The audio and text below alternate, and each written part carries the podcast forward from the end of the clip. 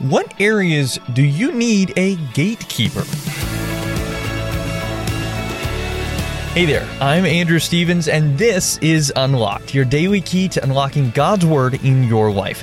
Now, I have to admit, when I first read the title of today's devotion, I immediately thought of a security guard. You might actually think that too. Okay, well, definitely you will now that I mention it. But this one is called The Gatekeeper and was written by Savannah Coleman. Imagine your mind as one of your most precious treasures.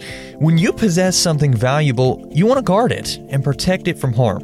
This treasure that is your mind should be a safe place where your thoughts promote growth and healing, strength, and wisdom. Our minds are the epicenter where we process new information, experience emotions, and make decisions, all things that contribute to our overall quality of life.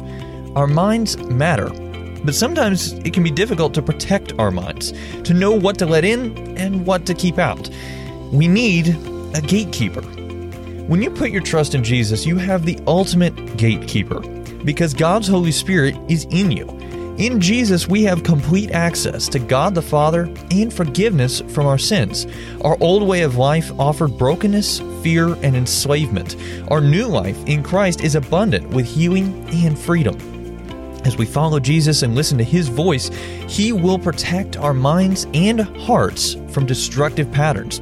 With the Holy Spirit's help, we have the ability to choose to set our minds on things above instead of earthly things. Philippians 4, verse 8, gives us several examples of what we should be allowing into the gates of our minds. Instead of allowing our thoughts to overwhelm us, we can bring our thoughts and requests before the gatekeeper with thanksgiving. When those thoughts from our old self come crawling up the gate of our mind, we can choose to put on our new self and take every thought captive to make it obedient to Christ. Allow the gatekeeper to examine your thoughts in his perfect light and lead you in the way everlasting. So let's talk about this. In light of Philippians chapter 4 verse 8, ask God to show you one of these areas where you need His help, where you need Him to be the gatekeeper. And if you're ready, commit to bringing these thoughts before Him. Now, as you and I can read in 2 Corinthians 10, verse 5, we demolish arguments and every pretension that sets itself up against the knowledge of God, and we take captive every thought to make it obedient to Christ. Now, I'd encourage you to read in your Bible Philippians chapter 4, verses 4 through 9, as well as Colossians chapter 3, verses 1 through 3, to help keep God's Word alive in your life. Unlocked is a service of Keys for Kids Ministries and it's listener supported. Just $5 a month goes a long way to help us keep Unlocked going strong into the future.